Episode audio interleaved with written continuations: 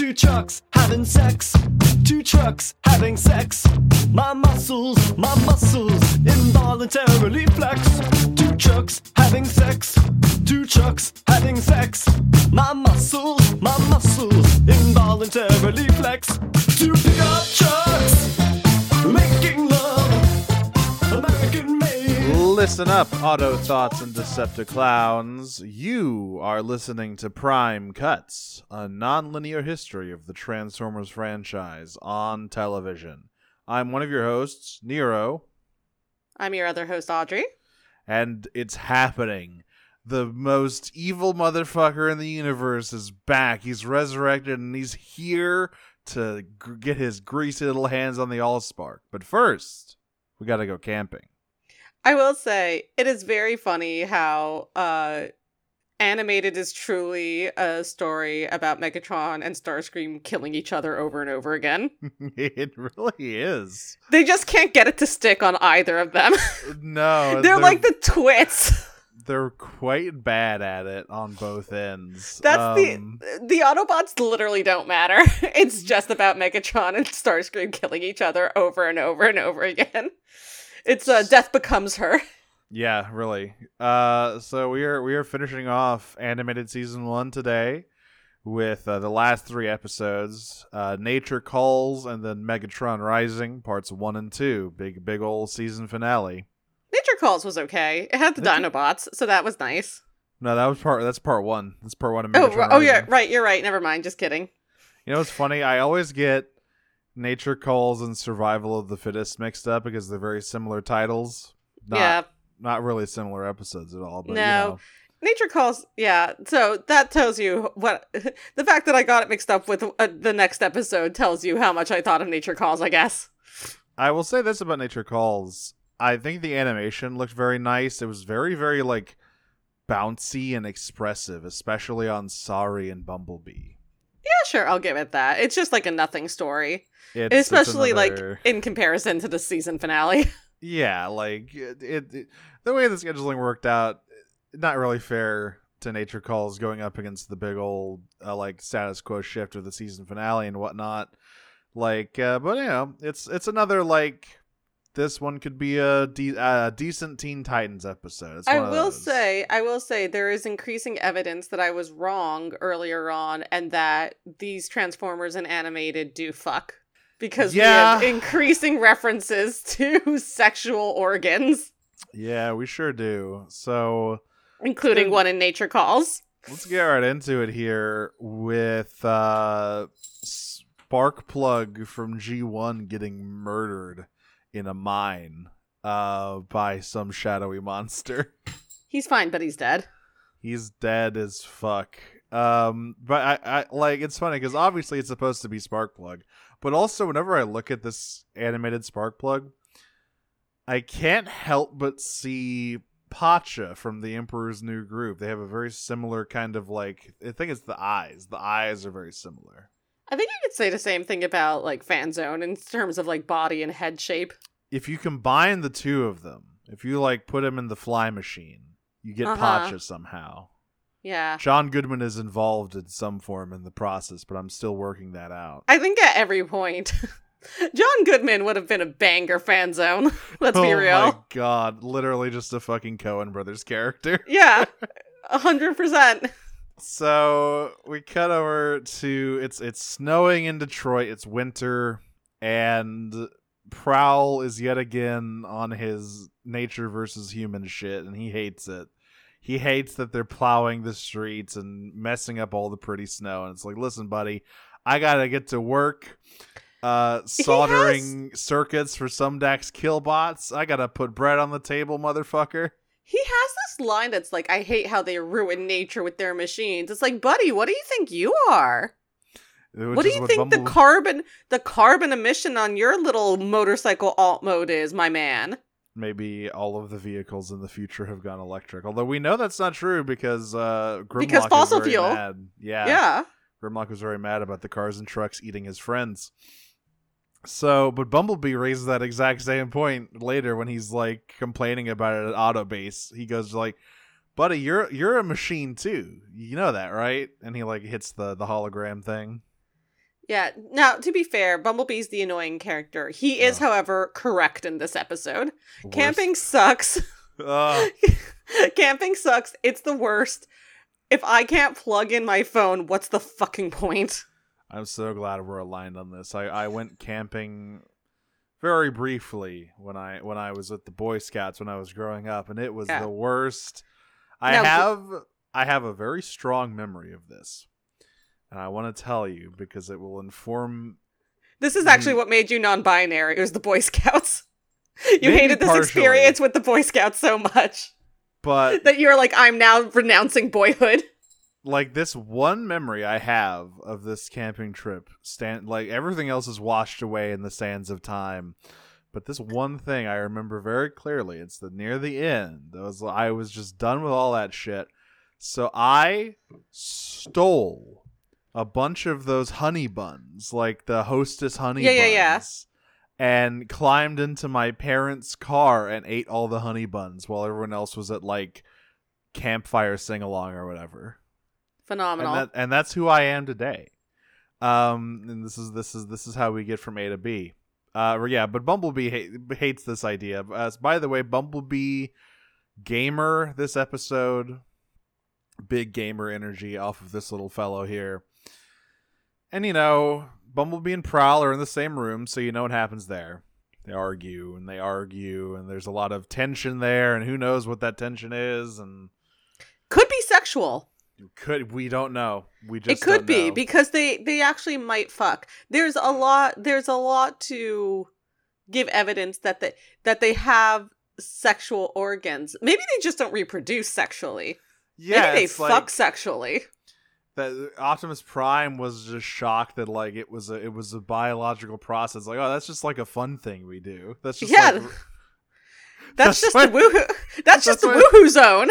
that's why they don't have any like music or anything like on on Cybertron. Cybertron and recreational fucking all day. culture is just sucking and fucking all the time. They're like bonobos that can turn into I be- trucks. I became a transformer to suck blood and fuck forever. So Optimus interrupts all this and says, "Hey, you jackasses! I have detected a uh, a, a Cybertronian energy signature out in the woods, and it's it, it's not living or sentient. It's probably just a piece of our ship that came out that came off during reentry. So like, uh, go and pick it up. I guess you can use this as an opportunity for." Team bonding and character building and whatever. And really, I think he just wants Bumblebee and Prowl out of the base for a fucking weekend. yeah, probably. Just wants to catch some fucking Z's and not hear them He arguing is. all the time. He's, he's going through it in these episodes. Especially can- the next Yeah, one. yeah, the next one. I think you can. I think actually now I now that you mention it, I sort of appreciate this episode in advance of Megatron Rising Part One and Two because you can sort of see Optimus like slowly inching towards his breaking point Yes. here, which he just slams into at hundred miles per hour in the next episode. He's wound like a fucking ultra high tension spring and like uh it's it's pretty good. So Sari is very excited to show Bumblebee all, what camping is. Um Prowl is excited to to commune with nature. Bumblebee hates all of this. And he's right. Bumblebee is the correct person in this episode. most annoying guy you know makes a makes a great point. Heartbreaking. So yeah, they they're out in the woods, and immediately you can see that Sari is is a glamper. She she brings all of the So, creature yeah, comforts with her. Glamp- glamping I can fuck with. Camping I don't do, but glamping I could fuck with. I've done some nice glamping experiences. As long as there's like running electricity, I'm good. Sure.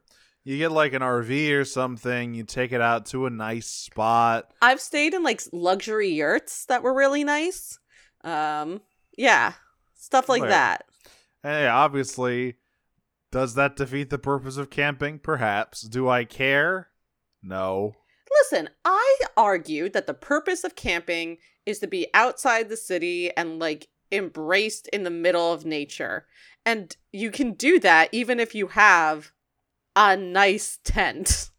Yeah, we don't have to be in like a Jack London novel to uh to really appreciate nature. You can you can have a you can have your fucking Game Boy with you. Listen, all I will say, all I will say is this: is that when I was in South Africa, and I went on safari, I stayed at a really nice, I uh, stayed on a really nice safari. My parents paid for it, um, and eh, technically it was tents because the walls were canvas, but they were like wood floors and like full plumbing in our rooms, and it did not do anything to detract from the fact that antelope just walked through our campsite.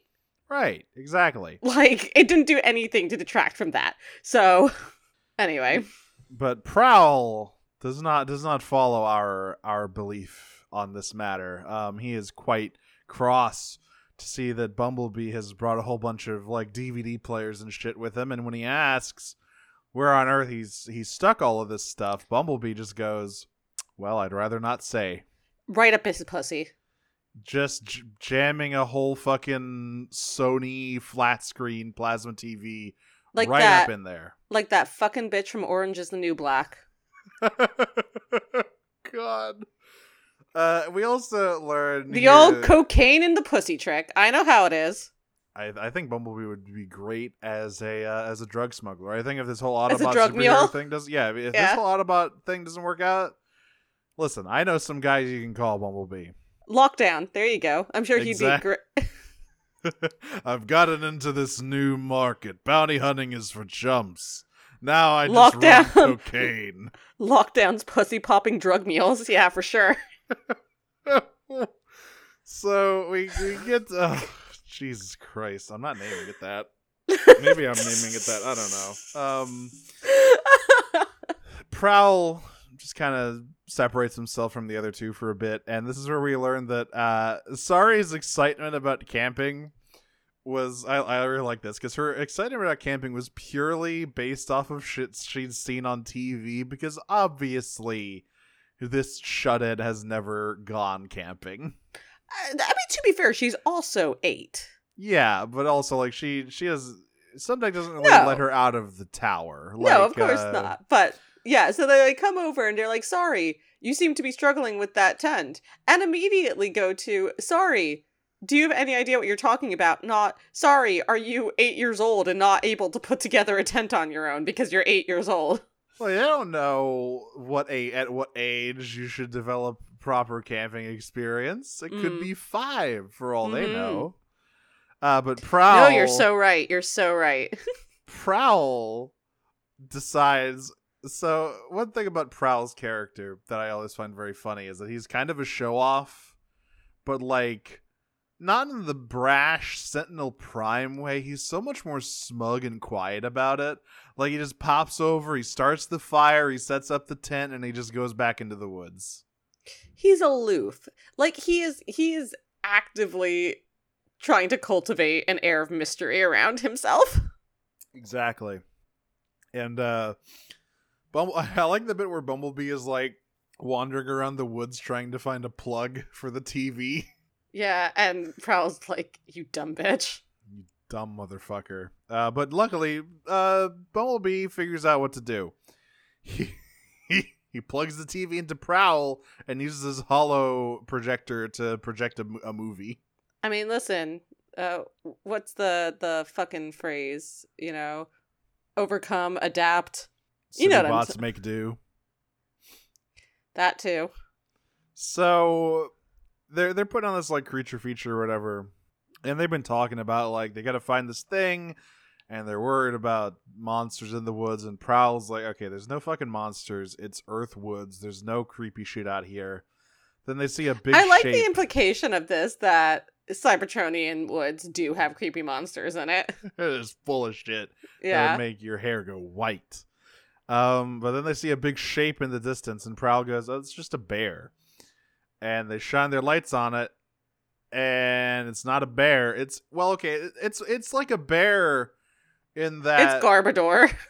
it's in it's it's more like the Annihilation bear than a normal bear. Um, I guess It's Garbodor from Pokemon. it is Garbodor. It's a big fleshy lump with construction equipment sticking out. Which, by the way, I like that the construction equipment has Constructicon colors. That's cute. I know, I did notice that as well. I was I was hopeful for more expansion on that, but no. We do get we do get some Constructicons later. I know, I know, I know that, but I was I was hoping more more now, but it's okay. Yeah. Well, they will. All things come to those who wait, and sometimes what comes is Mixmaster with his ass crack hanging out. Um, And sometimes it's Blink 182. They're coming. with their new song, "Edging." I'm glad Yeah. they haven't grown up at all. What's their age again? so yeah, they they this big fucking monstrosity lumbers out of the woods, and uh Prowl is like, okay, let's just wait it out and see what its weaknesses are, and then the monster Well, no, he it wasn't it wasn't weaknesses. It was like behavior. It's like, hey, don't attack it. Maybe it's not. yeah, and then he gets punched. Uh, so then they start fighting it, and that's when he's like, okay, so it's not friendly, we know that, but what if we just wait to see what its weaknesses are? And then he gets punched again. Um, and there's a commercial break that I didn't see at least because I'm watching it on Tubi. Um, right. but there's a commercial break here, and right before the commercial break, um, Garbodor like raises a scythe. It has a scythe. It's got like a, yeah, it's like a it's like a motorized pickaxe from one of the construction machines, I think. Yeah, it's a fucking scythe. Raises a scythe and is about to like bring it down on Sari, and that's where the commercial break is. But there's like a big full moon in the background, and it's like, damn, I love Bloodborne. Yeah, it's pretty cool looking. Um, and then yeah, so they they grab Sari and they kind of flee uh deeper into the woods and get their bearings on it and like Sari's key began to react to it as well. So like it's clearly Cybertronian in some way. Yeah, she she's like she's like, hey guys, do you think it's Cybertronian? And they're like, no, what would give you that idea? And she's just looking down at the key that's like being yanked towards the thing, and she's like, hmm, I have a hunch. So they're trying to piece together what the hell is going on with this thing, and they they eventually come to the conclusion that it is a bunch of space barnacles that uh, fell off of their ship. and This is such a stupid thing, but yeah, and space is barnacles. infecting a bunch of machines on Earth. It's space barnacles. And, yeah, she, Sari goes like those gross things that grow on boats, and Prowl goes yes, but in space. In space barnacles can't hear you scream. So I got some space barnacles here, um, and like he says that they usually just drain your ship's energy, and they're like they don't usually meld with machines like this, or they're behaving kind of weirdly. Um, so, but they gotta they gotta deal with this thing regardless. They can't just let it wander around. They they they briefly consider going back to the city to uh to inform Optimus about it because I guess they also turned off their comms for this. Or I think they were like out of range. Uh, I guess yeah, I guess usually they're within the Detroit city limits. Yeah, I think Um, that that's the bigger issue is that they're just too far away. So, but but Prowl's like, yeah, we can lead him back to the city, and then it'll just eat all of the many many delicious machines wandering around, and where will we be then? And So d- Bumblebee's like, at least not in the bumfuck nowhere. Yeah, at least we'll be in the fucking city. But they decide they're gonna they're gonna draw it to a an old abandoned Sumdac mine. Well, it, wa- recently abandoned, I guess. It was in use until everyone presumably died from space barnacles. They're Uh, fine. Don't and- worry about it. Sorry, just sees like a smear of red on the wall and goes, "What's that?" Um, so We have a lot of foreshadowing actually in this episode. we do. In this set of episodes, there's a lot of foreshadowing for certain things to come. But uh, Yeah. first, Sari, Bumblebee get trapped in a mine. they they try to kite this thing around, but it ends up collapsing the mine entrance uh, behind them. And Bumblebee tries to find a way out while Prowl like fights it one on one. Yeah. Also, a lot of people stupidly fighting one on one in these episodes and Mhm. failing very badly. Prowl does a better job than Bumblebee in the next episode. yeah. Well, Bumblebee least. Bumblebee chose a very stupid fight. Bumblebee might as well have not been involved in that fight. He might as well just not have been there. Um, but yeah, the, they Bumblebee mentions like, "Oh, I've been playing a lot of this maze running game. I can get, I can find us another way out of here." And like, no, there's it's a mine. There's one entrance. It's not that kind of mine. But uh, then they do manage to like Prowl actually manages to get them out by kiting the monster into the rubble to knock it over. And they they mentioned earlier that space barnacles are very uh, sensitive to heat, I guess, which makes me wonder why it survived burning up in the atmosphere. But whatever. Um, and so they have to find a way to like burn it off. So, uh, Prowl uses his like jetpack to do it, which is kind of cool. I like that. Yeah. Um he doesn't hold off for too long though. No, he gets slapped around and like slammed against a tree by the scythe, but luckily, Sari and Bumblebee are there. So, Sari boosts Bumblebee's stingers up to like heat him up. 11. And, yeah, he's like he's like these stingers go to 11.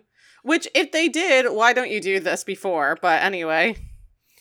It's got to be a team up attack. Uh, and they blast the the barnacle off of the cliff, and it seemingly uh, dies. So And- I have a question. This is like a direct the thi- this episode is like a direct Oh, yeah. reference to the thing, right? pretty much, yeah. It's like, a direct parody of the thing. like sort of. It's definitely going for a bit of the body horror and like definitely the fleshy lumps and and the snow evoke that and like the sense of isolation. It's uh, it's not really imitating anybody though. Like, there's no point at which the space barnacles appear to be anything else other than themselves. So it's like That's it's like a true, but it's it a does, very like- broad thing pastiche though. It does infect and there are things discovered frozen in snow. That's true. There are uh, things Um, that lead to disaster. Sumdac, you ignorant slut. Um yeah, literally. uh, all right, I, we're gonna. I'm gonna jump ahead just briefly for a moment to talk about something. So at the end of this Uh-huh. episode, it's revealed that the core of the space barnacles was Megatron's body. That's why it was acting so weird. And clearly, at the end of this episode, we see that the Decepticon symbol on his chest is intact. Now, a homie, he like doesn't do anything when there are full Decepticons like that the Autobots But- have fought in the lab with him. Right. But he knows what they look he knows what the Decepticon symbol looks like by now, because he's been held hostage by them multiple times. However, my point is that when he it, he drags us back to his lab at the beginning of Megatron Rising Part One, that symbol's not there. It's replaced with a little hole in the chest. So they they tried to trick it like there was he, they knew there was no way he wouldn't recognize that's like oh we gotta alter history we gotta we gotta scrub the tapes we, we gotta we gotta do a shoot i'm just Yeah. saying Yeah, fine. Anyway, uh yeah, back in this episode, um uh, the thing doesn't doesn't die. It's not Prowl dead is- and instead Prowl is it, the thing it now. gets got. Yeah. Prowl gets got.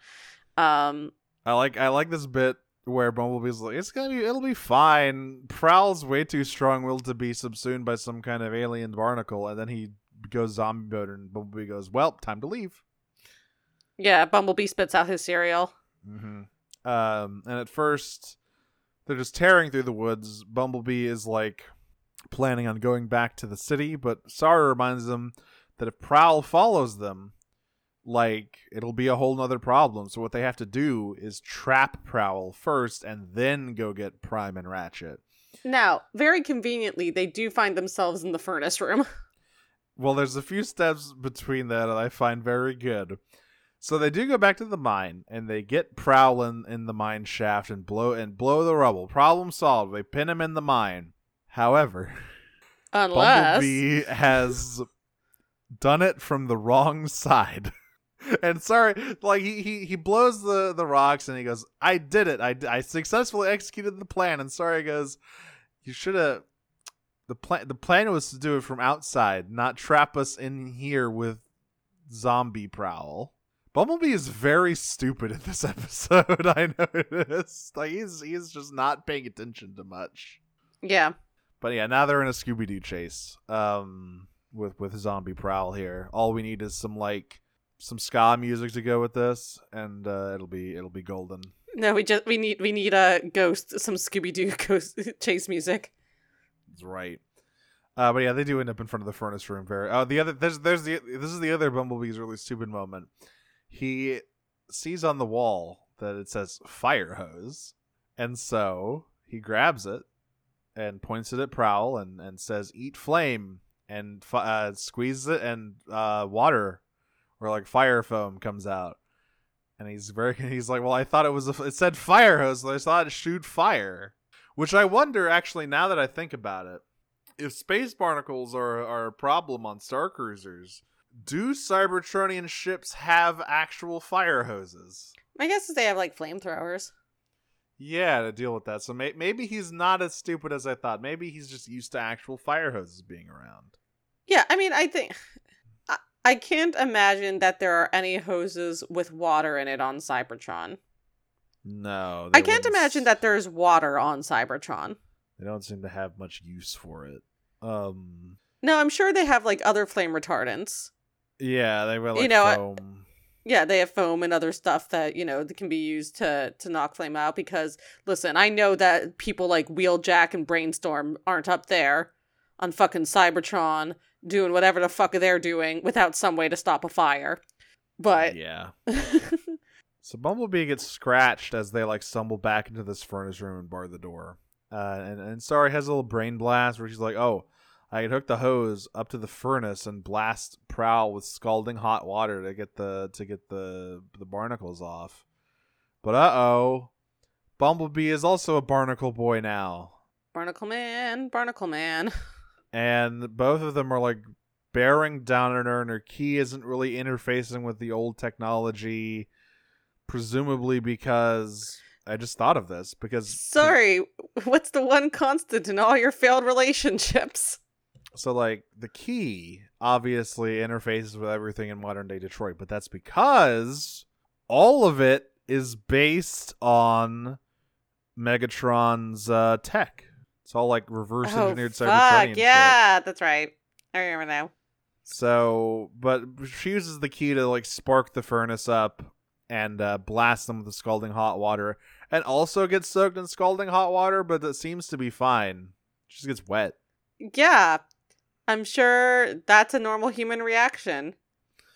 Uh, so we learned. So then we cut back to Autobase, and Sari, is, It was explicitly boiling.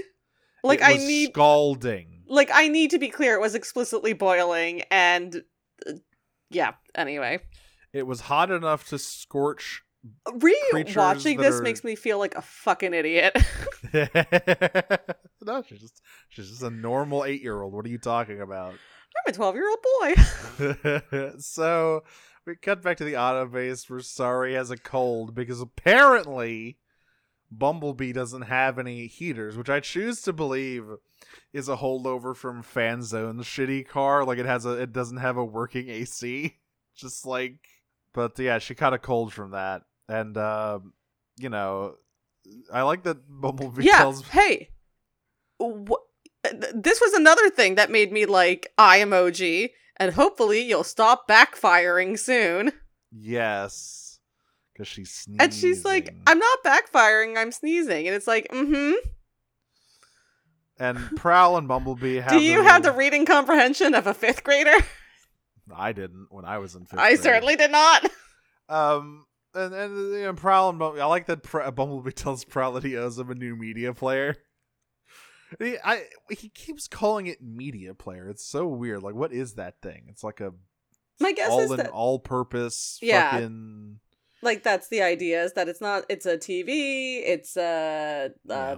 MP3 player, And and you know, a Prowl, secret third it's a secret third thing. And uh, they Prowl gives them the whole spiel about you, you Mister Two on that damn phone, and you got to appreciate nature. And and Sari has to like yell at them about the themes of the episode to get it through their heads. And But- like it's it's about harmony, but here here's another one for you. It's about the harmony between Yeah. man and machine. Yeah. Hmm. Hey, hey, there's been a lot of episodes lately about man and machine fusing together. I wonder what that could mean. Nothing. It means nothing. It doesn't mean shit. It doesn't mean Um, shit. Hey, I wonder why Sari and Blackarachnia get along so weird. No, it's probably just. Ah. um, and, but I like I like that Bumblebee just goes, yeah, okay, but he's still a media media player. Yeah, That's where the scene ends, and then we don't we have time cut- for this. We have to go over to John Carpenter's The Thing. when then we cut to uh known ignorant slut Isaac Sumdac, who is so excited because he managed to track down Megatron's body.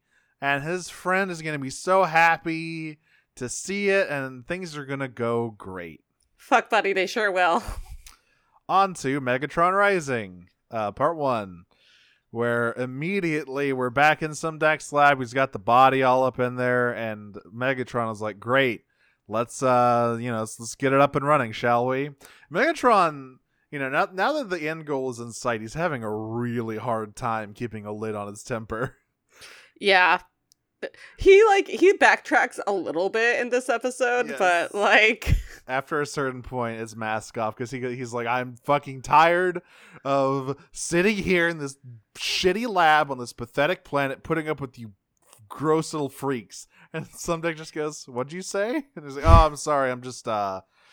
You know, I'm just it's, uh, so close. I'm just, I want to, I want to, I want to help my friend. There's no, I what he yeah. says is I need to get out there and help my Autobot brothers.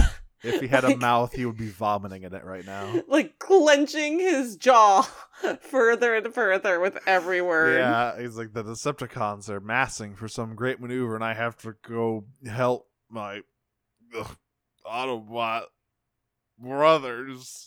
Ah, ah. uh, um, and Disgusting. And and and it's gonna take a while because Sumdac is just a man. So Megatron decides to see if Lugnut is still kicking around, and he well, is. and more than that, Sumdac's just a man and the power goes out. Right, because it's a storm. It's storming, Yes. and also Sari is fucking around with that key. What else? Yeah. And Megatron's like, what the fuck is going on here? And Sumdac's like, oh yeah, mm, generator, can't work on your body. And Megatron's like, turn off literally everything else in this fucking building. I swear to God, Isaac, I'm going to crush you if you do not make this your top priority. And Sumdac's like, oh hell, what? What was that? Sorry, I had like my my iP- uh my iPods in. What? Yeah. What was that? I, I'll go see if I can, you know, divert some power. Sure, good old buddy. And Megatron's like, I gotta get my hands on this fucking key because this is gonna take forever. and so he calls up Lugnut, who is in the woods, uh, trying to get his shoulder back from Blitzwing, who is wearing it and falling over. These guys, am I right? if you'll remember last time, they were quite literally blasted to pieces by the Ark uh, and and put back together by Starscream, who immediately shows up to remind them that they only live because of the grace of the great, glorious leader of the Decepticons, Starscream. No, I will say, a lot of times Starscream doesn't have a leg to stand on with these sort of grand overtures. He is right in this circumstance. Yeah, this one's true. Uh, He but, did, in fact, save their lives. But then the PS5 starts speaking directly into Lugnut's ear again.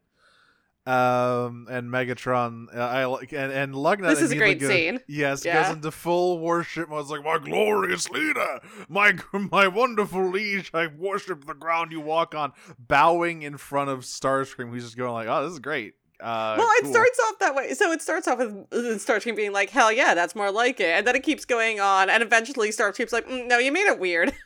yeah, he just looks over at Blitzwing and just like, uh, is he okay? is he like good? No, he's like, what's he's like literally what's wrong with him? And Icy's like, uh, you know, he has uh processor damage. It happens sometimes, and then it switches to random. It goes more often than you'd think. And he does the twirly around the ear thing. He's cuckoo crazy. Um, and Megatron basically tells Lugnut to uh to get the key and repair his body to to re- make mark his glorious return. And of course, Lugnut is all about that. He he is ready to go. And uh, immediately gets up and is like, Megatron commands us to, to go. And Starscream's like, hold on. There is no Santa Claus. There is no Easter Bunny, and there is no Megatron. He's like, I, I, Megatron's dead. I did it myself. I saw it myself. Yeah, he's like, I know Megatron's dead. I did it. I saw it myself. Uh huh. Uh, and he, so he scans Lugnut and says, okay, well, he is actually getting a transmission from somewhere. He's not just making it up. So here's what we'll do. Fucked up if true. You two can go and get this key, and I will see who's fucking with poor Lugnut's head pretending to be dearly departed Megatron.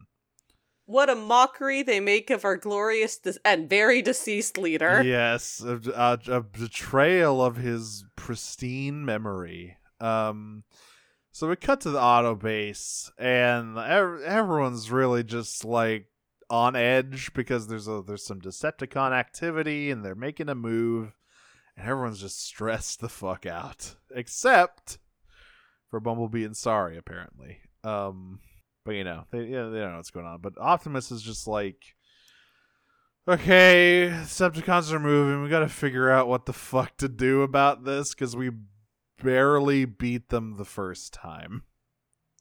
Yeah, and Bumblebee's like, so what is the plan? Because as it stands, our current odds are um como diton terrible.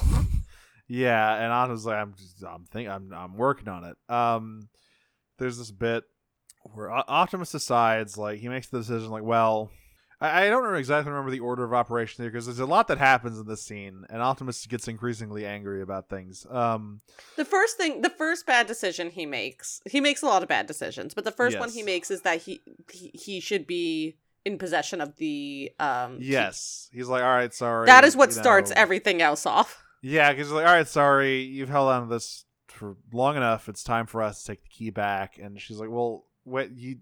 It shows me like I'm I'm the Allspark entrusted me that with this for a reason. And Optimus says, well, sometimes God makes mistakes. I don't know what to tell you. I mean, Give to me be the key. fair, if I was Optimus, I would also feel this way. Yeah, I mean, she's been fucking around a lot with it, including in this She's- scene where she has yeah. supercharged some RC planes. She's a Um, fucking around with it a lot, and even if she weren't, she's eight American years old, She is a baby. Uh, she And- cannot fight a Decepticon. and she's not a Cybertronian. Wink, wink, wink, wink, wink. Um, She's just know- a normal human with lots of flesh. Right. She's just like she's a a human wink wink wink wink wink.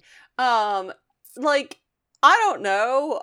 I feel like, Like it's if definitely someone I feel like if an atheist was like I need to be in possession of the Dead Sea Scrolls, I a Jew would be like maybe not actually.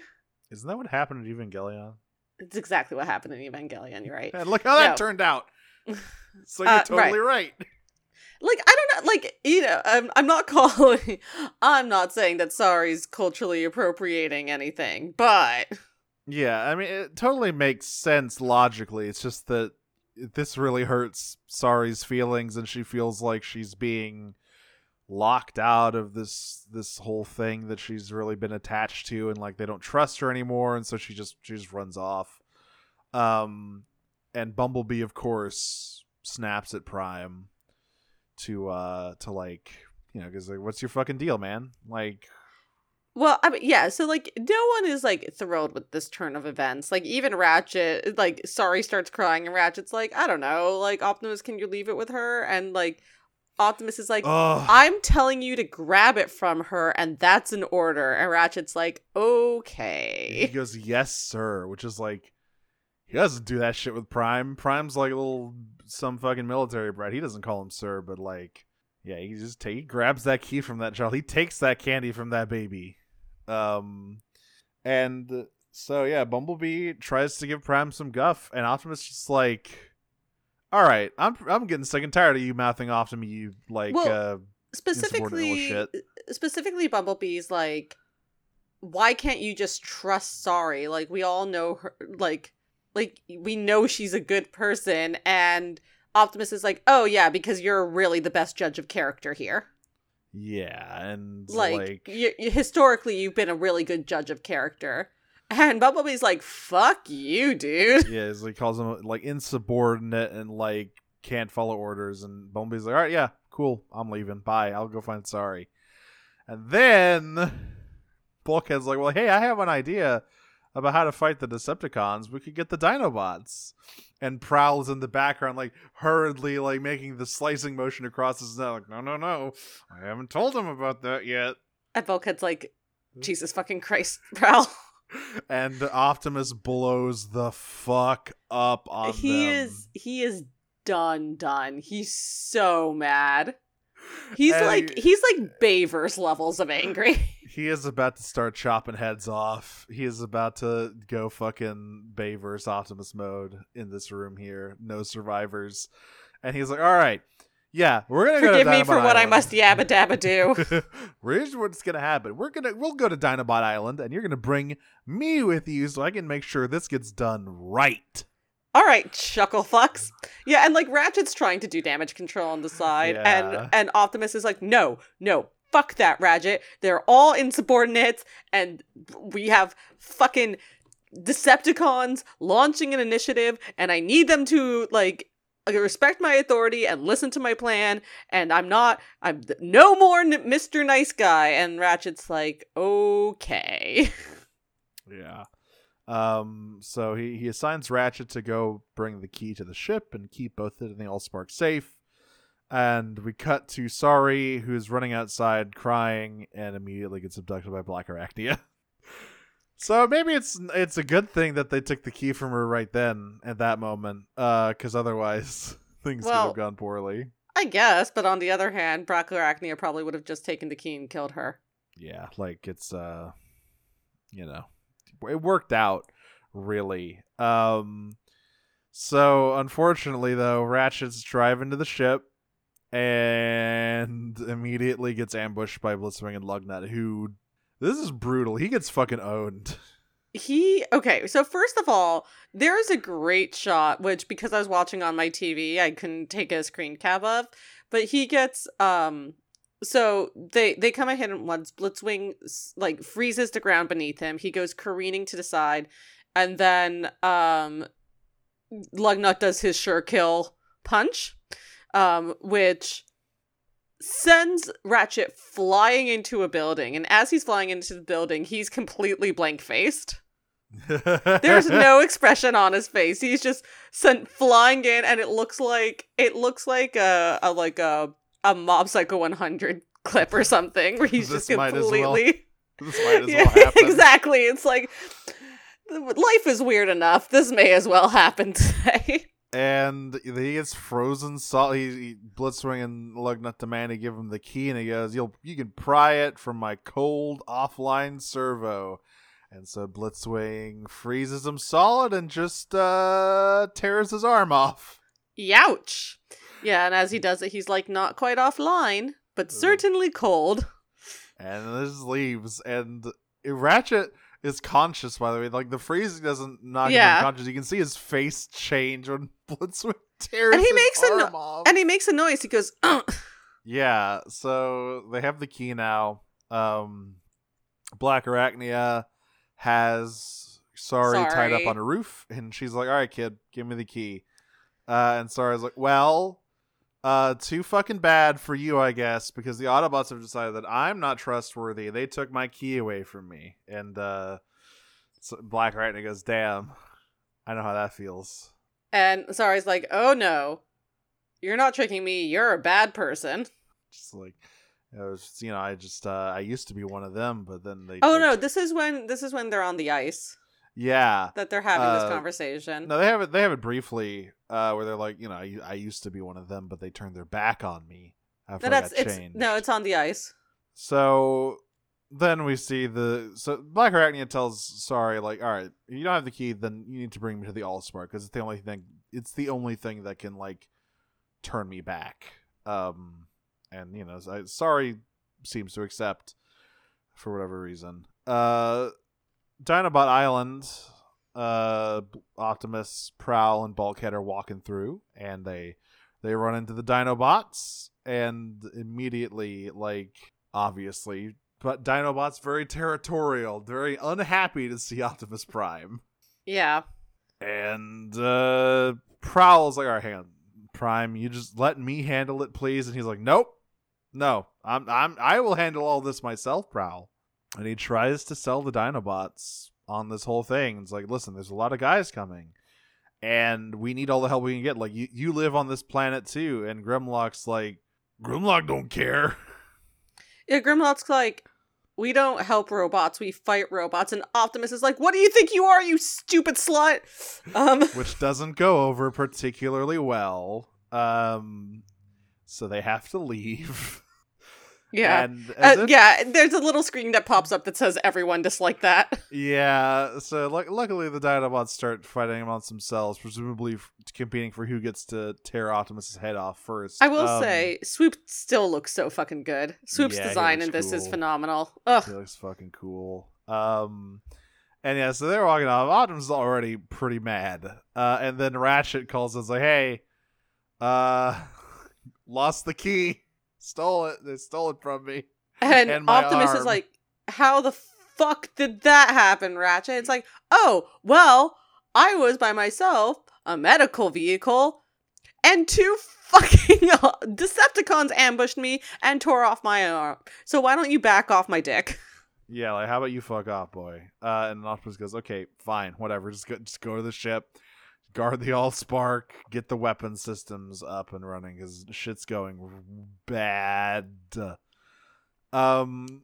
Meanwhile, Starscream is has arrived at at Sumdac Tower and and blasts his way into the roof, and oh shit, Megatron's in. there. I love that Megatron. You can see Megatron looking at him when he when he flies in. His, uh, They- his one good eye. Yeah, like immediately they see each other, and the first thing on their mind is like, I gotta kill him.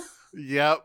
you can like see the connection. They're like both immediately. Again, that's what this series is about, folks. It is about Megatron and Starscream killing each other over and over and over again. And so, you know, Starscream tries to put on the, oh, my liege, I'm so happy that you're alive. And, Thank God. but, oh, so diminished in such a sorry state. And Megatron's like, ah, my loyal. You're just a little guy and it's your birthday." I'm, I'm so happy to see you, Starscream, my loyal second in command who would never betray me. my my favorite part of this is Starscream's like, I'm so glad to see you still f- like you know you're still okay, and Megatron just looks at him and completely deadpan goes, "Yes, the light is washing over your features." yeah. Um, Bumblebee arrives at Sumdac Tower because I guess he went there, assuming that's where Sari would go. right. Uh, and looks up and sees Starscream in the in the in a giant hole in the roof. So of course he's like, uh, hey, Prime Starscream is at Sumdac Tower. We sh- I sh- we should probably stop him. And Prime says, it's okay. Just stay there and wait for backup. Uh, because there's no way you're fighting a Decepticon alone. And Bumblebee says, I'm already halfway into the elevator. Particularly not Starscream, who again, Yeah.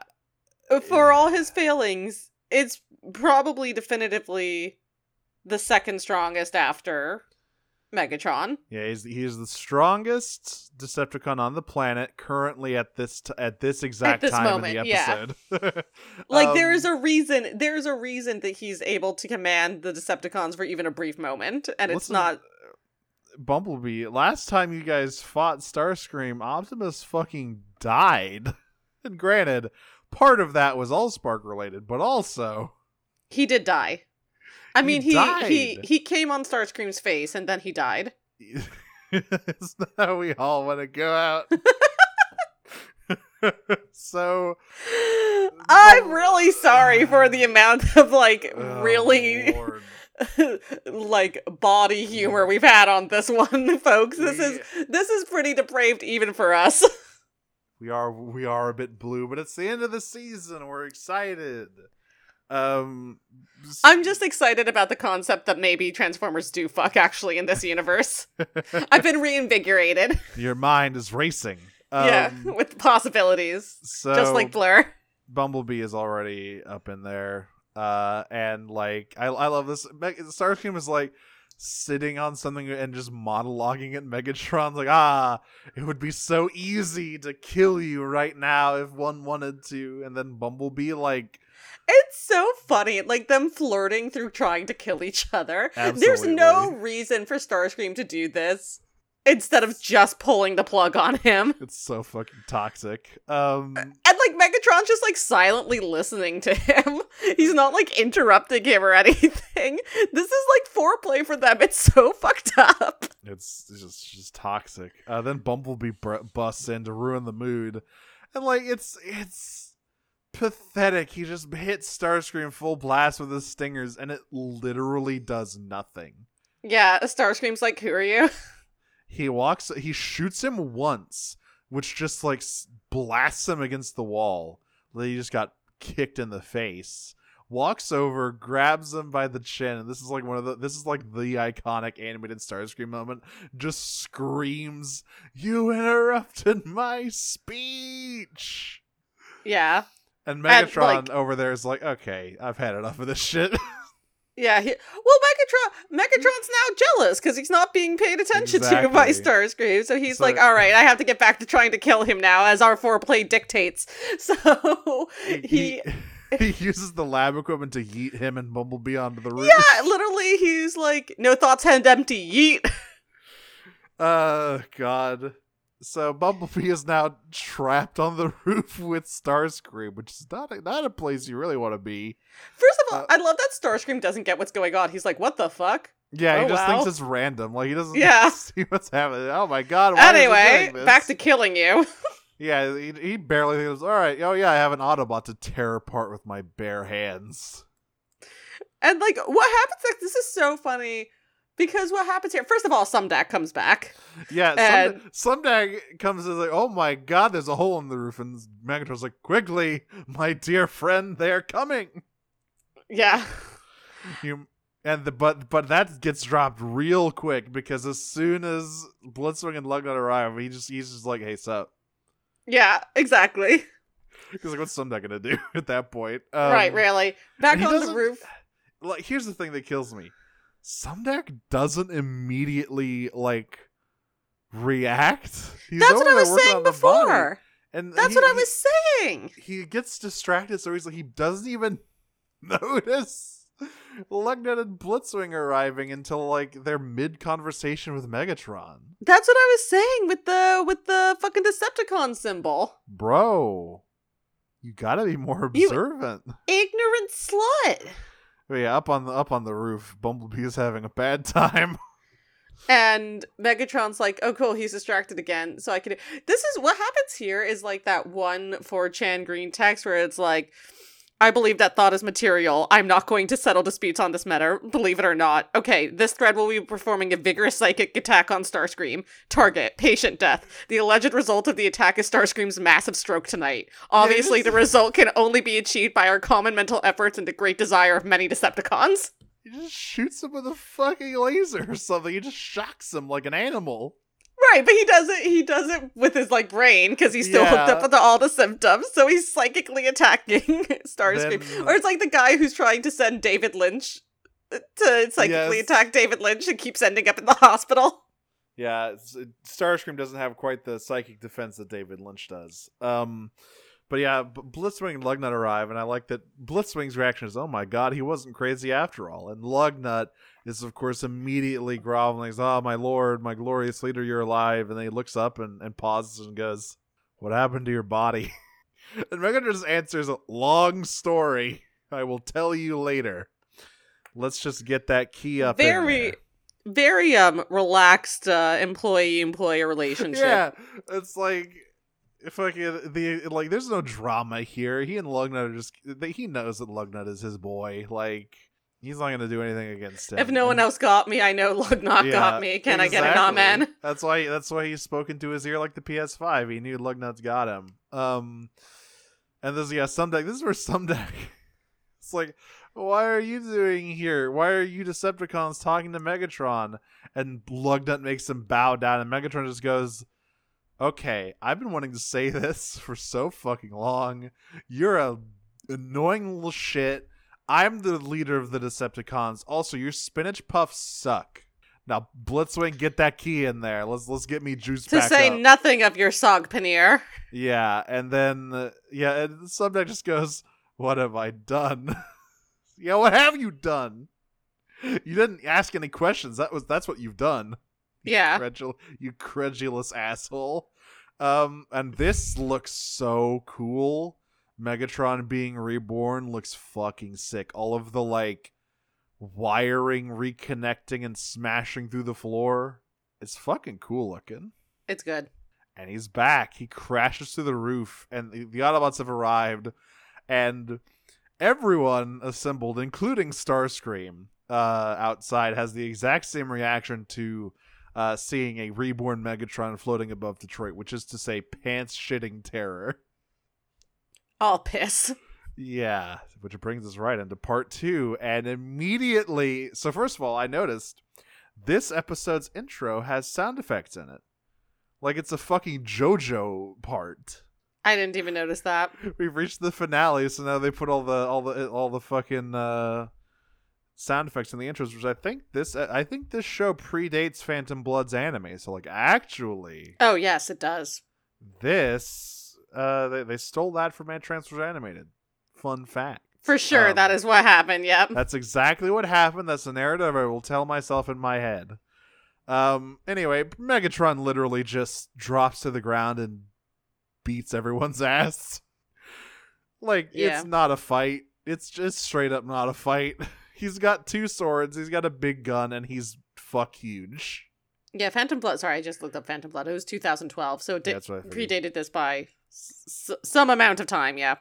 Yeah, and yeah, Megatron is just performing like it, it's Stomp live with the instrumentation being Optimus Prime's face. Yeah, and like at some point in this, like Lugnut makes a move to be like, "Oh, Lord Megatron, it's so great to be by your side," and he's immediately squashed by Starscream, literally squashed by Starscream. Um, Yeah, who there's a comes? bit. There's a bit. It's it's after the bit where um it's it's it's Star it's it's Lugnut basic Lugnut and Blitzwing are basically reenacting the bit from the '85 uh, the '86 movie where Hot Rod's like I gotta get in I gotta get in there and Kup's like no it's Prime's fight Lugnut's like I gotta get in there and beat those Autobots to death alongside Megatron and Blitzwing's like well he didn't ask for any help so like No, isn't it the opposite? Isn't it Blitzwing who wants no to? Like... it's Lugnut it's always Lugnut um or it might be Blitzwing it might be Hothead Blitzwing I think it. I think it is Blitzwing who wants to join the fight, but Lugnut's like, "No, this is Megatron's moment. And Do not interrupt him." Clearly, he does not need any help. like, it's true. To be fair, true. Just wiping the floor with these dudes with the greatest of ease. Um, and we cut out to Starscream, who's like got Bumblebee by the throat, and he's like tossing him around as he muses to himself, like, "What do I? Let's see. What are my what are my options? I could jump in and help the Autobots kill Megatron, and then kill the Autobots." Or I could just, you know, slide back into the second in command role. And he's like using Bumblebee like he's like using Bumblebee like a fidget toy, just like Yeah. tossing him in the air. Like, uh, what? What do I do? Uh, hmm. He is like fuck off McHuge.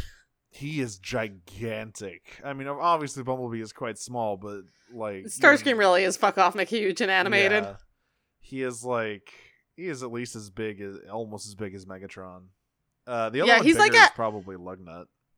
Lugnut probably has more mass, but Starscream is like taller Yeah. and has has sort of more of a presence. Uh, so Oct- you know, after after he has finished beating the shit out of Prowl and Bulkhead, and is currently beating the shit out of Optimus, Optimus goes like, "Wait, you can't kill me.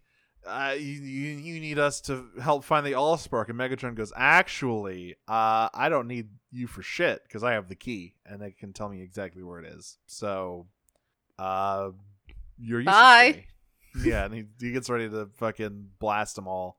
Um, Megatron summons all his loyal Decepticons to his side after he punches Optimus's lights out. And, you know, Starscream goes, ah, well, I guess that's decided for me. I'll just, I'll just pretend like nothing ever happened, and I'll wait for my opportunity then. And just like throws Bumblebee off of like into a wall and flies down.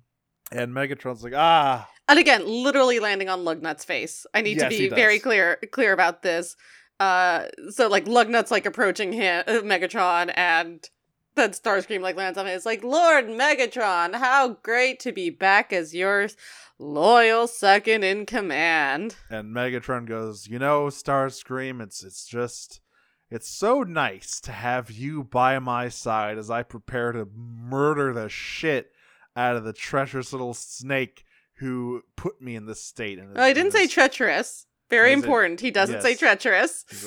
to murder the, the murder the bot that put me in this state. And he's got his fusion cannon pointed at Optimus, and then he just whips around with the fist with the key on it and slams it into Starscream's chest and overloads his spark.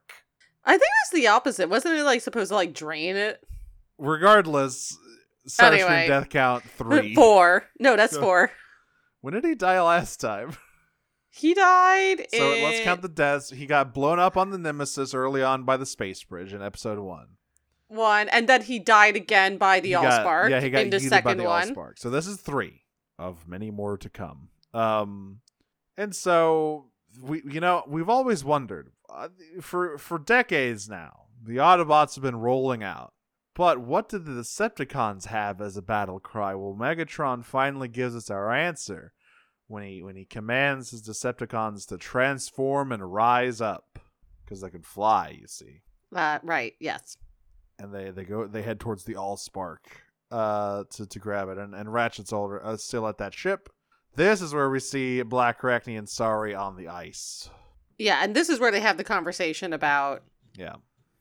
um being abandoned by the uh, Autobots for not being good enough for them yeah. and Oh, not being way, the- trustworthy enough.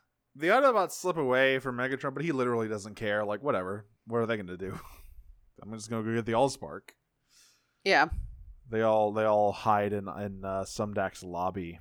Um where he's th- uh, they're they're yeah so so Blackarachnia and, and Sari are on the ice and uh you know they have they have that little thing about the, you know they they left me after I changed and all of this but uh, the the Allspark can save me and that's when Blackarachnia realizes that Sari has just been leading her in circles. Yeah, and uh Sari's like, "Oops." But to be fair, if you want the all the Allspark, you're gonna need to hold your breath for a really long time. And Blackarachnia's like, "Well, I'm half organic. I would never be able to do that." And Sari's like, "Sort of what I was hoping you were gonna say." Yeah. Meanwhile, underwater because it's Yeah. underwater on the Ark. Meanwhile, on the Ark, Ratchet is setting up the security systems uh, and notices that Sari appears to be held hostage by Black Arachnia. So Damn, crazy. he uh he you breaks open the the fucking icy layer on the lake and uh rescues her and like just shoots once again yeets Black Arachnia into the distance. Though I will say, Black Arachnia yeets Sari. Yes, she does. She just throws her to the side. Again, something that a normal eight year old would definitely be able to survive. Don't worry about it. Mm-hmm. Um, and so we we see the Autobots also in like the the the lobby of Sumdac Tower, and they're they're super fucking banged up. And Sumdac's like, "Oh, I'm so sorry. This is all my fault." And and Optimus is like, "Well, I mean, it's not really your fault at all. Like, uh, Oh, why wait. would it why would Sorry. it possibly be your fault?" Yeah, Sari also gets a uh, really fun catchphrase in this uh, episode that we'll talk about in a bit. Um, Yes. but the well, no, she does it the first time. Um, uh, he here after getting re- re- rescued by uh Ratchet, who's like, yeah. Anyway, we have to like get back to Troy ASAP because we need to. I need to like fix everyone. And she's like, oh, well, that's not a big deal. It's not as though you lost the Allspark key. Ratchet just You like, did what? looks- he just looks to the side. He's like, oh. he's like, well, I really wasn't looking forward to telling you. That's any consolation. Yeah, He says, it's no, any it's co- not. Right. She's like, if it's any, he's like, if it's any consolation, I'd rather face Megatron himself. And she's, and there's a a rumbly. Yeah. Um, and she's like, well, you might get your wish. I guess I haven't said this Megatron has a fairly unique alt mode among Megatrons in that he is like a helicopter, not normally a common Megatron alt mode. Like you get a lot of tanks, you get your handguns, you get some like spaceships and whatnot, but helicopter is rare. Yeah. I don't think there's any other one where he's a rotary, actually, that I can think of. But uh, yeah, but the, the, also this is with the Autobots, where Sumdac tells the Autobots like, ah, ah, so um, actually, I've had Megatron alive in my lab the whole time, and also my entire robotics empire is built on his reverse engineered Cybertronian technology, and also I fixed his body for him. And the and the Autobots are understandably Right. quite cross with him about all of that. They also this is also the point where like Ratchet and Sari make it back. And you know, as as Sumdac's going on, and she's like, "Why are you so gu- feel so guilty? It's not as though you uh, brought Megatron back to life. You did what?" yeah. Uh, the, the, So that's her some fun little catchphrase for these episodes. Yes. Sumdac like fixes them up using the residual key energy uh with the in the machines in his lab for Megatron's resurrection. Um I, I like that w- before they go there, Prime says to somebody, Hey, somebody get Bumblebee from the roof. He's still up there. Oh, yeah. This is very funny. And they have they have a little moment before um before they they get picked up by the Ark, where Optimus kind of apologizes for being kind of a dick uh the past episode, specifically to Bumblebee, but to everyone else as well. We've all made mistakes that you're going to regret. and they they do the little hand you know hand over each other thing. And they all draw uh on with the on their markers. To, you can't uh, you can't you, you can't mix my media like this. Those are my media, Nero. so that's when they get picked up by Sari and Ratchet. Um, and and uh, the Ark is being chased by the Decepticons, and they they sh- manage to shoot it down. Hila, stop me if you heard this one before. They shoot it down in an extinct volcanic crater where it gets buried in the mountain in a very familiar looking location. Weird. Listen. Um, and like they, so they crash. The Autobots get ready to to throw it down with the Decepticons, and Sumdac is like, "Sari, we may not make it out of this one alive. I need to, I need to tell you something about your birth." And she goes, "Can't talk. Got to go check on the god." She goes I was chosen. Dad, I was chosen. Isn't that weird? Anyway, bye. and she goes down to ask Allspark, "Hey, why did you choose me?" And it shows her her DNA, and she goes, "I don't see what that has to do with anything. that, that won't stop me because I can't. I read." can't read. Meanwhile, the the Autobots are, are fighting the shit out of the Decepticons here. Lugnut goes down pretty quick. He he and Bulkhead are in a big boy fight here, and Bulk. I like this. I like how he defeats uh, Lugnut here because he like uses his wrecking ball to prematurely press his punch of kill everything instead of shooting into space. Yeah, uh, Blitzwing and Lugnut are our own worst enemies in this They fight. are. They really are. Because then I love this where they they're having a hard time with Blitzwing because he's so like unpredictable and, and versatile. And Prowl's like, I've noticed something.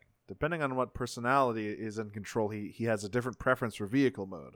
So all we need to do is to get him out of the sky is to make him mad.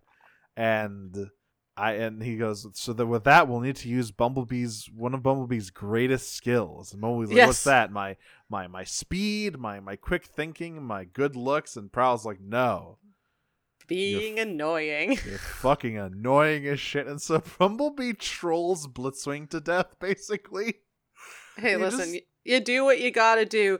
When it's you and you and what an enemy in that COD lobby, you do what you gotta do.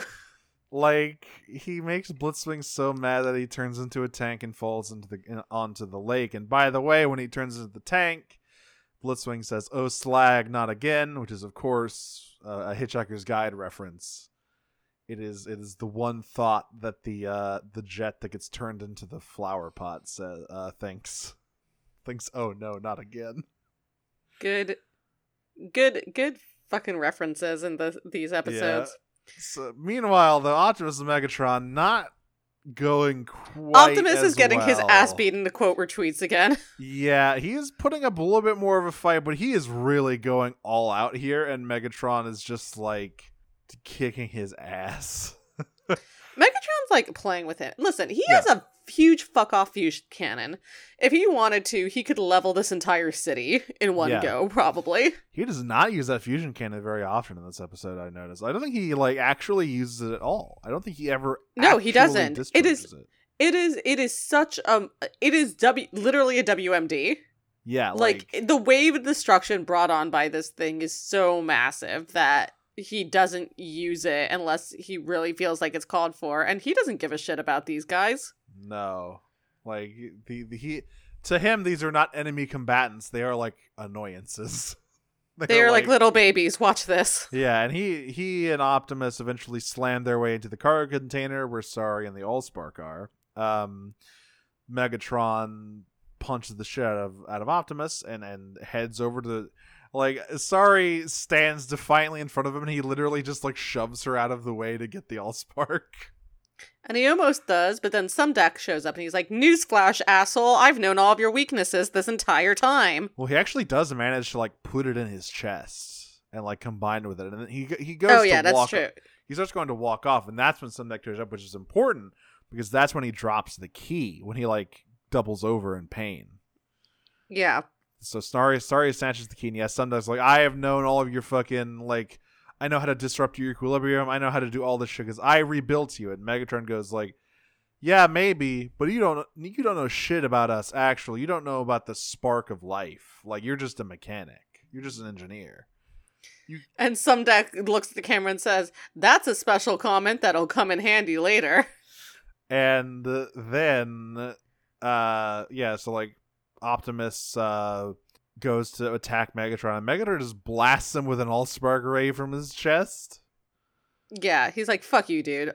He's and he he's like going on and on. It's like, "Can you feel the power of life or whatever?" It's he's like, all this very archaic, Yeah. semi mystical stuff as he like bla- like he doesn't relent. It is just this laser coming out of his chest, pinning Optimus to the Getting wall. right up in his face and he's like you you autobots never really understood the true like nature of the allspark i'm here to teach you and i will use it to conquer all of cybertron but first i'm gonna glass this fucking planet that kept me prisoner for 50 years um but Sari And he's like- Opt- Yeah, he's like, "Any last words?" And uh, Sari throws Optimus the Allspark key, and uh, Optimus goes, "Nerf this," and shoves the key into uh Megatron's chest. and it shatters the allspark and it begins growing unstable they shove him out of the out of the uh out of the cargo bay once again and he fucking explodes So what I really like about this is that he so he falls into the volcano yeah and as he explodes it looks like the fusion cannon firing. yeah I There's, like- really like that visual. and he just explodes and is seemingly gone um and Sari asks if optimus destroyed the allspark and he goes no i i think i just Dispersed, dispersed it. it. Which that won't cut. Don't worry, that won't come up later. Um, and he gives her the key back.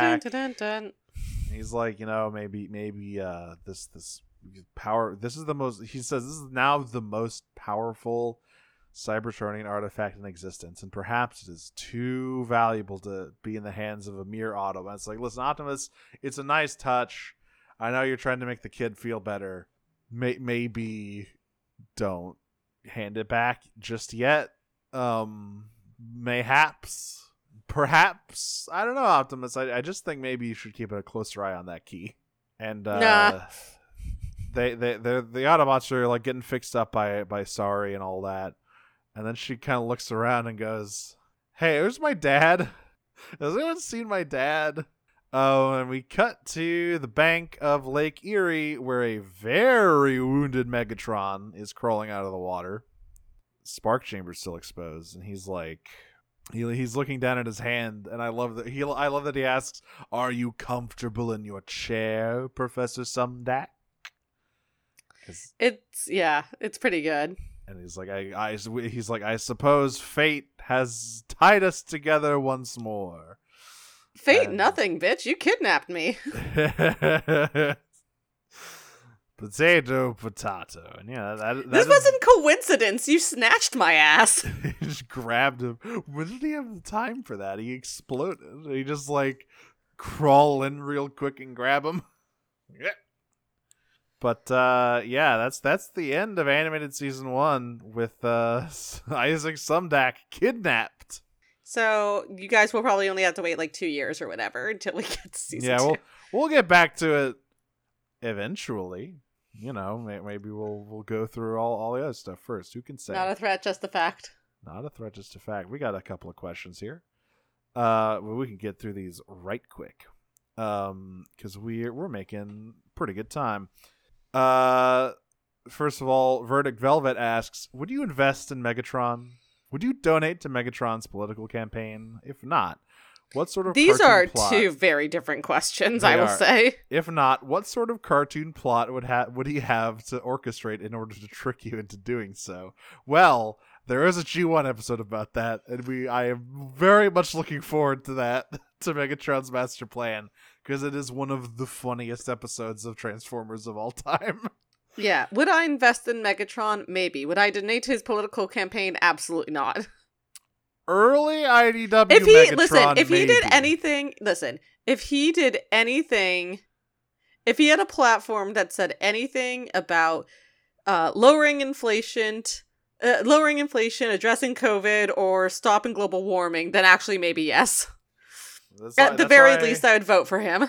That's why, like maybe early IDW Megatron, possibly, Yeah, but the- anything the past actu- that, actually communist. Anything, eh, but then when he starts about like, actually, we should recreate the Cybertron and the Empire. I was like, well, hang on now, hold on.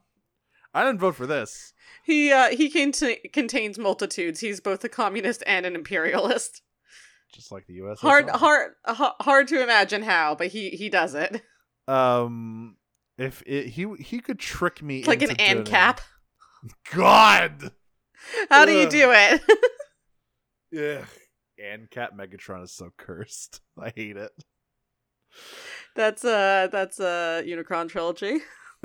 it is. Uh, he is definitely. Uh, yeah, yeah, that's true. Uh, thr- thrust. How are my cryptocurrencies doing? Oh, Do- Dogecoin is up, sir. Uh, what sort of cartoon plot could he trick me into orchestrating, like me donating to his campaign? I don't know. Should I actually? You know what? If he just show me the giant purple griffin, that's enough for me, really. I, I don't need a platform. Just show me that thing, and I'm- I'm good to go.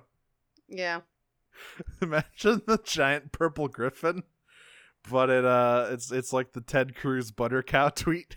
Jesus Christ. Oh right, we have some questions from earlier. I I, I read down here, and Yeah, that's right, that's told me, right. Don't forget questions from October third. I can't forget October third. Black Arachnia Lovebot, all the way back in the past, asks, "How do we think? Do we think Lugnut got impurated? No, because there is no way anything that dark exists in this in he this has. series. He's got the body type though, and if No, I animated. Lugnut ever showed up in anything else, he would be. Yes. Well, if he showed up in IDW, he would be.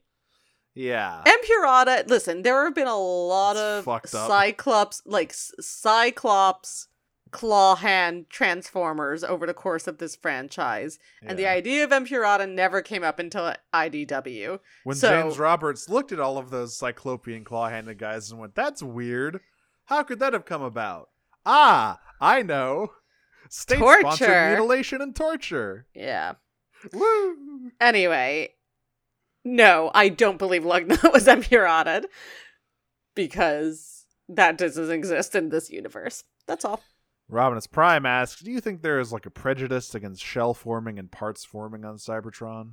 Well, I I personally have a prejudice against parts forming, but that that's a discussion for another day. What does this mean? So like part shell forming is like it's it's a it's it's it, these are mostly toy based questions. But like a shell former is like when the robot is mostly all on the innards and there's just a whole bunch of fucking alt mode bits hanging off of him. Like Oh, yeah, basically okay. his the whole the whole alt mode is like on his back. Got Parts forming is is like the RC, the RC uh thing. Yeah. yeah, yeah, basically. Parts forming is like the old G1 Seekers where you have to like almost completely take them apart and add new stuff onto them and whatnot. That's a little bit rarer. Okay. Uh, I think I don't know enough about animated Cybertron's uh, culture to know. Although I do know that they are racist. So at least I against organics. So I you know, I will say probably not against shell forming. no. Uh, but parts forming probably yes because if you don't have a functional alt mode on your own, what the fuck are you doing? Yeah, it's like you, got to do that to fucking transform. That's weird. You're weird. Yeah. Sentinel has all sorts of slurs he can call you. Oh boy, does he. Back Sentinel the- Prime caught on LA uh, City Council. God. Back in the present, or animated asks, what sort of multi-level marketing slash crypto scams would each of the Decepticons try to sell you? Well, obviously, Lugnut is trying to get Megatron coin off the ground. Metcoin? He's the primary investor and the only investor. I mean, Um, Blitzwing. Blitzwing would do NFTs because that's right. because he just switches them like his own face. It's Starscream. NFTs of himself. See, Starscream would definitely run a mar- multi-level marketing scam, but he, would, you know, he he would be running it, so he would be like, he'd be he'd be selling Amway or something. I think he'd be. I think he'd do. Um. Oh God. What are the the the the knife MLM? Oh my God! You know what I'm talking yes, about. I, I The forget what they're called. Yes, Cutco? It's Cutco. It's It's- Cutco he runs. Cutco. Yep. Black Arachnia is Sells selling- essential oils. Yeah, I was about to say she's on that crystal grind. I think that's all of them, as as of so far, anyway. There Yeah. more in the future. Um, Black Arachnia Lovebot asks, "How fucking?" Well, oh no no no. We there's a second part to our animated right. question, which is: Does Blitzwing keep undermining the other head's business ventures, or do they do insider trading? Um, Insider trading with yourself. it is because again, it's all NFTs of themselves. So Oh my god, that's... I love that. Insider trading with yourself is really funny. Uh yes. The the answer to both is yes.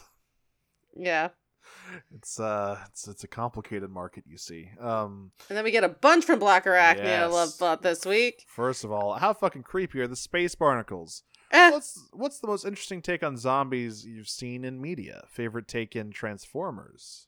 okay, the space barnacles are all things They're that considered. They're fine. They're just like goopy. Like if, if they were more like if if they were more body horror-ish, like if they started like if if Prowl got infected and it started like eating away at him or whatever, that would be creepier. But like they're just they're just they're just Teen Titans monsters. They're just goop boys. Yeah, I'm trying to. So I know what my favorite take on zombies is in Transformers. It's an uh, it is a prime thing that I don't necessarily want to talk about because I think it's a really cool episode and I don't want to spoil it. Oh yeah, It's cool. It's very good though. Yeah, I I think that's the same for that's my choice Yeah. as well. Although That's there the- is some stuff in the IDW comics that's pretty fun. yeah, like there, there, there, there was that. There, so like first of all, the, there's that zombie IDWY crossover thing that happened, but that doesn't count to me. I mean, technically, for a while, um, Galvatron and his crew were zombies for a bit, and then Vector Sigma brought them all back to life proper. Well, Scourge just died, but who cares about Scourge? Um, but like zombies in general, huh? I feel like I feel like the most interesting one to me is 28 Days Later yeah, because I feel like 28 Days Later was like the first thing to really do the medical idea of it.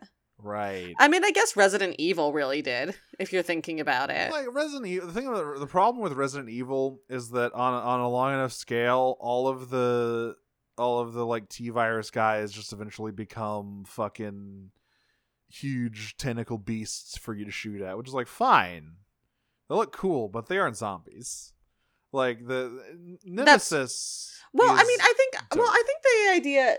I, I will give it. I will give. So first of all, there's multiple viruses, and I think That's the T true. virus versus the D virus is like something to be. And there's like another one as well. Like the thing that's used on Nemesis is not the same T virus. It's a different one. It is the Um, D virus. It's the D series, and then there's the E series in seven and eight. Um, oh, that's the fungus stuff. Yeah. right. I mean, it's all it's all from the same fungus. It's all it's literally all derivated from the same. Whatever. Wesker was just out there with his fucking mushrooms cooking it up. But I will say this that like even even if it weren't different viruses, which it is, so I kind of give them a pass on it. Right. Um even if it weren't different viruses, the like gnarly monsters really involve much more direct contact. It's like you have to Yeah. inject yourself with it as opposed to it spreading That's to the other one. So like I would argue that those are still zombies. It's not everyone becomes a gnarly thing at the end. It's anyone who like directly injects themselves with the virus because they're crazy scientists. Chugs um, it like a fucking Gatorade. right, turns into a exactly. Like, those guys- Nightmare beast. Those guys turn into uh things with 60 wings and 40 eyes, you know? Like that so like that to me is different. I do think that Resident Evil's base the base T virus is a basic zombie. Yeah. There's also like the the stuff like the Lickers and whatnot that get like a little more out there. It's like how do ooh, that's weird. Right. I mean, yeah. So there are like there are like evolved things. There's the Belchers and and the mold people in in seven and eight again. Um, but the anyway, the molded. Uh, I I think I think the T virus zombies are legitimate, and Resident Evil and Twenty Eight Days Later were sort of like the first to sort of explore the idea of like a viral thing, which has now become so ubiquitous in Yeah. zombie stories. Like there's there hasn't been a new zombie story in years. I feel like that hasn't done. It's a virus. Speaking of that, I mean, yeah, there, there I, I did, uh, you know, I, I guess I'll take this opportunity to say I recently rewatched Pontypool uh, over the weekend, which has it a very, it, it is technically still a virus, but it has a really interesting twist on it. And if no one here has seen it, I will simply encourage you to go watch it because it's good. Uh, but th- those that was a very cool take on like the the genre. But yeah, you're right. After like 28 days later and especially the walking dead like that's it zombie fiction has just uh been in a rut for a while Yeah, and I mean, The Walking Dead, I'll say, at least took it one step further. And I thought the idea is like everyone's infected and everyone will Yeah. become like, you know, like with 28 Days Later, you just sort of died and became it. It like killed you, like the virus killed you. Um, Right. I think the the idea of the virus not necessarily killing you in The Walking Dead, but saying like, yeah, everyone's infected with it, and if you died, this is what you turn into now. Um, It is was an- it is interesting. yeah. um but uh yeah i got- you know i you know also the the the zombies in left for dead are like classic right like the the crazy Yeah, unique zombies like those are all cool. Love love me love me a boomer love me a witch love me a hunter. Literally just a dude in a hoodie. Um black Red and love also asks do you think the sumdac system style guide mandates that all construction robots have a green and purple color scheme? Yes. If he's stylish it does. Yeah, agreed. although maybe we'll see like the the g2 constructicon colors with like the purple and orange and the purple and yellow. Oh god, they're so bad. They're so bad. fucking ugly as shit. All of listen, all of the G two colors for ever, all of those teams are absolutely eye searingly ugly. They're so bad.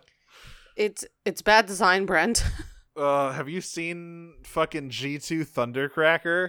yes. Oh my god. Yes. Hideous. What happened to him? He looks like a fruit by the foot. so bad. Uh, um, and finally, Black Riding Lovebot asks, "Hey, where did that fusion cannon come from? Is Sumdac Tower secretly a Lucky 38 style fortress for Sumdac to survive a nuclear apocalypse? Can he take remote control of any Sumdac robot? Is that the system Soundwave tapped into?" And we get a Pepe Silvia gif, and she says, "I've got this mail addressed to Porter C. Powell." Uh, the answer to all that is yes. like, look at it. Including where did the fusion cannon come from? like that is not like that is a question he did not ha- his body did not have that before and it just appeared yeah, and the answer the answer to it is yes. yeah like Sumdac listen Sumdac tower you look at it yeah it looks like a spark plug it's cute whatever but that fucking thing has got the greatest fortifications known to man and Sumdac just you know obviously it's been blown up a lot but that's because Sumdac he can't activate them because that would involve catastrophic destruction Yeah. He's got to wait. He's got to wait for the right time. And find. And finally, Yeah. from Slipstream Sam, we got Can I get a burger? AKA, which Cybertronians like fast food? Bumblebee. Bumblebee's the only one who sort of approaches it, especially if we're talking about like Earth fast food. Yes. If we're, so it's like Cybertronian fast food. Definitely also Bumblebee. Um. And Bulkhead. Uh, I, I would say like probably the entire. Listen, the entire Autobot team is no, poor. Prowl Prowl definitely That's- doesn't, and he's kind of snooty about it. He's like, "You all, you all, you know, those those McEnergons or whatever. You know, you, you gotta you gotta eat healthier." It's like, "Shut up, Prowl. Shut the hell up. We're we're we're on a space bridge salary here." Yeah, but they're all broke. Yes, they are all broke. So- um, which means none of, none of the elite guard eat at fucking Energon King or whatever. Sentinel has not touched a Taco Bell Energon in ages. Rubber King. I hate that. So chewy. What's yeah? It's it's listen. Texture is important in your food. It's true. What about the Decepticons? Do any of the Decepticons eat fast food? Uh, Lugna and two thirds of Blitzwing. See, now I feel like it's only random Blitzwing, and the other two hate him for it. I think I think just- Hothead does as well. like he, he gets the spicy stuff. He's he rolls up to Yeah, he goes to McDonald's. Chipotle. yeah. All right, uh, just uh, let me know when you have enough hot when you have enough hot sauce, and they just like And he- they, they they like they're they're drizzling it on, and he just not, keeps nodding, and they just just up in the bottle, just When, open uh, that bad boy up. he goes to Chipotle, and when Icy um razzes him for it, he goes, "It's fast casual." It's not fast food; it's fast casual. He's like, you, they charge you so much for the guacamole. It's all worth it. Now open the second bottle and up in that one too. Yeah, and that's it for this week. That's right. Um, start sending us your questions for uh for our wrap up episode for the first season of Animated. It's coming, and and Which- the announcement for our next season. Ooh, Yeah, it's it's gonna be a real surprise for everyone. it's gonna be as as surprising as surprising as this one. Well, oh, maybe not. I I feel like I feel like my choice is maybe a little less obvious. Right. It's not Uh, as think- obvious as Prime was. I think we are on break next week, though, right? We are because I will be out of the country. So yeah, plenty of time to get those questions in and really load us up with those uh those animated questorinos. Yeah. S- Stare, I'm just staring at this gif of Charlie Day. We gotta get out of here. Um, I'm Audrey. You can find me on op- uh, Tumblr and Twitter at Optimum on Prime. That's my funny robot internet joke. You can also listen to the other podcast I do. It's called Pod of Greed. Uh, we're on the fourth season of Yu-Gi-Oh! GX. Oh, it's about Yu-Gi-Oh! You can find that on Twitter at Pod of Greedcast.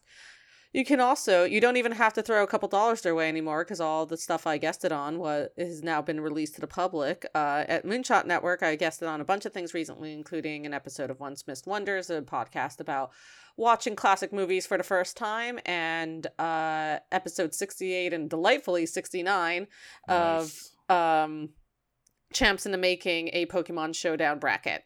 Oh yeah, check all that out. I'm Nero. You can find me on Twitter at Dragon Smoocher. You can find all my various other projects in various other places, such as the comprehensive Final Fantasy XIV Online Companion podcast, Radio Free Hydaelyn. I do with my friend Jane. That is at Hydaelyn Radio on Twitter.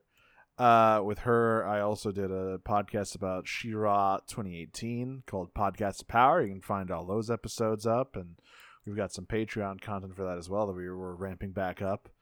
Um, and I'm also on Disney Minus at Disney Minus Pod from time to time, where we discuss all of the slop that's on Disney Plus. Not all of it's slop, just most of it. It's like Just a lot of it. Listen, they had like a good couple decades in there. eighty percent slop, roughly. They had a good couple decades in there, and then they, They kind really of did. lost it. They, they, they, they, it comes in waves, and right now we're Mm. We're in the death of media right now, really so are. you can't. Disney like- is Disney is sucking Char- the soul out of Yeah. everything in culture. Uh, Michael Mouse is, is is growing more powerful every day as Warner Brothers just like axe murders various properties, and you know it's it's all it's all going great over here. I'm just it's going great. Well, I love having fun. And we've been Prime Cuts. You can find us on the Noise Space Network um, with uh, other great shows. Um, Just look them up. There's so many. Hey, there's a, I want to shout out a new one. oh yeah, that's uh, true. Sounds About Light, the new Kingdom Hearts podcast from uh, Sam. There's a ton of them. Go look them up. There, there, there's so many.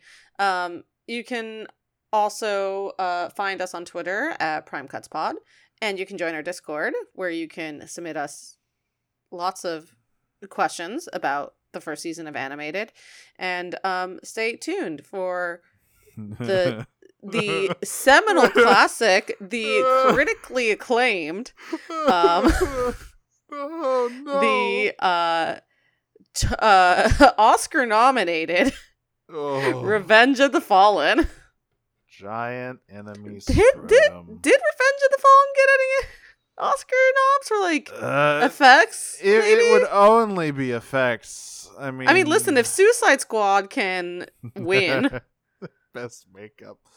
Yeah, I don't know. I'll have to look that up because maybe it is. Maybe we can call it an Oscar Oscar nominated. I'm looking it up right now. That would be so funny. Okay, on 2009. What else was out that year? Hugo, I think, came out that year. Because like I think there were some actually very good looking films that came out the year. So maybe Revenge of the Fallen didn't make the cut because they didn't want to nominate the car crash orgy. It was nominated for Best Sound Mixing, oh boy. and that is it. It was amongst the short list for Best Visual Effects, but was only nominated for Hey. Best Sound Well, Mixing. guess what? It was, you know, saying that it is an Academy Award and animated a nominated Wait. film. Wait, eventually losing to The Hurt Locker. It did win five Scream Awards for Best Actress, Breakout Performance Female, Best Sequel, Best FX, and Scream Song of the Year. the fuck is Scream? The Scream Awards? Yeah, what is that? It's an award show for like horror, sci-fi, and fantasy. Well, that movie is horrifying. Um, but yeah. oh, and two Teen Choice Awards for Choice Summer Movie Star Female and Choice Summer Movie Star Male. Great. I assume the that went to uh, John Turturro and the lady who played the sexy evil pretender robot. uh, it Um, went to Megan Fox and Shia LaBeouf. What the? Well, that's that just makes so much sense. I think John. Listen, you listen to me. I know he's got like a billion Oscars or whatever, and he's a very respected character actor. I want John Turturro to win a Teen Choice Award. God damn it! I think it would be very funny. Regardless, you can come, you can show up in t- like three weeks for that. It was also nominated for seven Razzie Awards. now that makes sense to me. Also, next week maybe I'll do some uh Jackbox on Sunday or something. Oh yeah, it won three in Worst Picture, Worst Director, and Worst Screenplay. Yeah, I mean, listen, the Razzies, fuck them. However, it's ve- When it's they're a, right, they're right. It's a bad movie, folks. It's a Like- very bad movie, like, folks. listen, I you listen. I know we say we said a little bit of the same thing about 2007, and it's not that we great. didn't though. Here's the thing: we didn't though about 2007. Yeah, we, we both that it- said that it was fine. And it is. And it Revenge of the- is. Revenge of the Fall. Revenge of the Falling sucks ass. bad. It's bad. And if you never and you don't believe us, you can show up for yourself and understand. Then you will understand, and you will be irrevocably changed, just like us. IMO, the only worst one is Last Knight. The one I haven't seen, so I can't. I can't Last back Knight that is- up. Is fucking atrocious. Someday, someday I'll figure it out, and I, I believe you. It seems bad. It's fucking terrible. Well, I can't remember jack shit from that movie except for it being awful. Anthony Hopkins is in it. and He's got a gay robot butler. That's what I know about it. So you know. he does have that. I do. Yes. Now that you mentioned that, I do remember that. That'll be. Uh, well, you Oh, know, God. Until then, when we're we're back in in, in the movie theater watching f- fine cinema, uh, I am going to dribble the Allspark like a basketball and dunk it into the hoop, shattering it instantly, then transform and roll out. I'm going to die for the third time. Just straight up die. Transform and roll out. Peach. Peach.